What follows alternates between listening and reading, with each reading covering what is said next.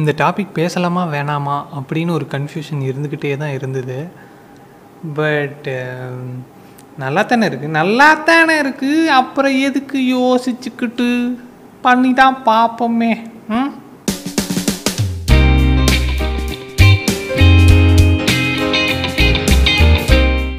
வணக்கம் நண்பர்களே. Welcome to the perspective YouTube channel ஏழரை சனி.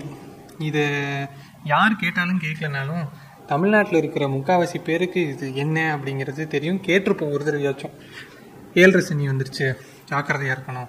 ஏழரை சனி வந்துருச்சு. செலவுகள் செய்யணும். ஏழரை சனி வந்துருச்சு. இது செய்யணும். ஏழரை சனி வந்துருச்சு. அது செய்யணும். இது செய்யக்கூடாது. அப்படி இப்படின்னு நம்மளை போட்டு ஒரு பாடாக படுத்திடுவாங்க அது மட்டும் இல்லாமல் ஏழரை சனி ஒரு தடவை வராதாமே? வாழ்க்கை முழுவதும் மூணு தடவை வருமாமே? அப்படின்னா கிட்டத்தட்ட ஏழு ஏழு ஏழு இருபத்தி ரெண்டு வருஷமா? லிஸ்ட் பெருசா போய்கிட்டு இருக்கு. ஏழரை வருஷம் சோதனைகள் ஜாஸ்தியாக இருக்கும் அப்படிங்கிறது தான் வந்து விளக்கம். இப்போது மனுஷனோட பிறப்பு இறப்பு அதெல்லாம் நம்ம கையில் கிடையாது. பிறந்தா இறந்து தான் ஆகணும். அது எப்போ என்னங்கிறதெல்லாம் நம்ம டிசைட் பண்ண முடியாது. ஸோ அதுக்கு நடுவில் நம்ம வாழ்கிற இந்த வாழ்க்கையில் பிரச்சனைகள் இல்லாமல் யாருமே எனக்கு தெரிஞ்சு இருக்கிறது இல்லை. உங்களுக்கும் தெரிஞ்சிருக்கும். ஆனால் இந்த ஏழரை வருஷம் வந்து பிரச்சனைகள் ஜாஸ்தியாக இருக்கும் அப்படின்னு சொல்கிறாங்க அப்படின்னா ஃபஸ்ட் நம்ம பிரச்சனையை பிரச்சனையாக பார்க்கறதுனால தானே இந்த பிரச்சனை? பிரச்சனையை பிரச்சனையாக பார்க்கலன்னா ஏன் இந்த பிரச்சனை?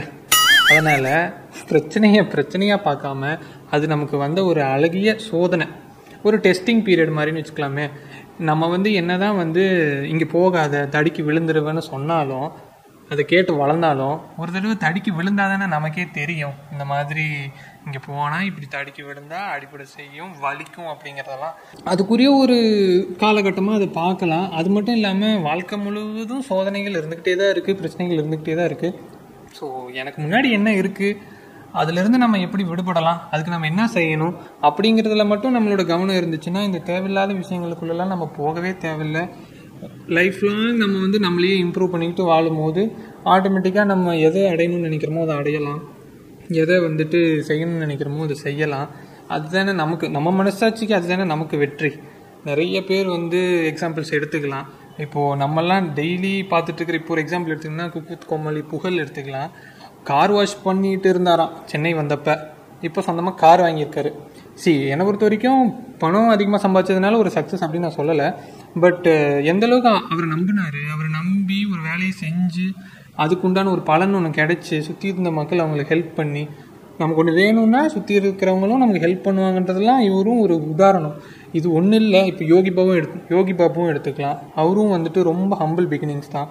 சிவகார்த்திகேயன் எடுத்துக்கலாம். ரெண்டாயிரத்தி பதினொன்றுலேருந்து ரெண்டாயிரத்தி பதினஞ்சுக்குள்ளே அவர் எவ்வளோ வளர்ந்தார் அப்படிங்கிறது நம்ம எல்லாத்துக்குமே தெரியும். விஜய் சேதுபதி எடுத்துக்கலாம்.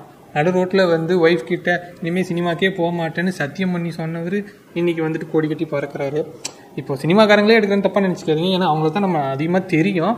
ஆனால் சுற்றி முற்றி நம்மளை சுற்றி ஏகப்பட்ட எக்ஸாம்பிள்ஸ் இருப்பாங்க. அவங்க எல்லாருமே என்ன பண்ணியிருப்பாங்க பிரச்சனையை பிரச்சனையாக பார்க்காம ஒரு டிஃப்ரெண்ட்டான ஆங்கிள் அதை அணுகி அவங்க வந்துட்டு அதை சால்வ் பண்ணிவிட்டு லைஃப்பில் அடுத்த கட்டத்துக்கு முன்னேறும் போது தானே ஒரு நல்ல நிலைமைக்கு போய் சேர்ந்துருக்காங்க. எப்பயுமே நமக்கு ஒரு பிரச்சனை வந்துருச்சு அப்படின்னா அந்த பிரச்சனை நமக்கு என்ன கற்றுக் கொடுக்கணுமோ அது கற்றுக் கொடுக்காம போகாது அப்படிங்கிறது தான் என்னோட நம்பிக்கையும். அதனால் ரொம்பலாம் பயப்பட வேணாம் பிரச்சனையை பார்த்து. நம்மளால் எந்த அளவுக்கு முடிஞ்ச அளவுக்கு பண்ணுறோமோ அந்த அளவுக்கு நமக்கு நல்லது. இந்த இந்த பிரச்சனைக்கே முடிஞ்ச அளவுக்கு இதை செய்வோம். அடுத்து வருதா பிரச்சனை? அதுக்கு எவ்வளோ முடியுதோ அதை செய்வோம். ஒரு பிரச்சனைன்னு வரும்போது அந்த பிரச்சனையை பார்க்காம நம்ம ஒரு சோதனைன்னு பார்த்து அது ஒரு பாசிட்டிவான ஆங்கிளில் பார்த்து அதுலேருந்து நம்ம என்ன கற்றுக்க முடியும் அப்படிங்கிறத நம்ம பார்த்தோம்னா நிச்சயமாக நமக்கு அது ஒரு சுமையாக இருக்காது. அதனால் மக்களே இந்த பர்ஸ்பெக்டிவ் யூடியூப் சேனல் மூலிமா நாங்கள் என்ன சொல்ல வரோம் அப்படின்னா ஏழரை சனி நல்லது.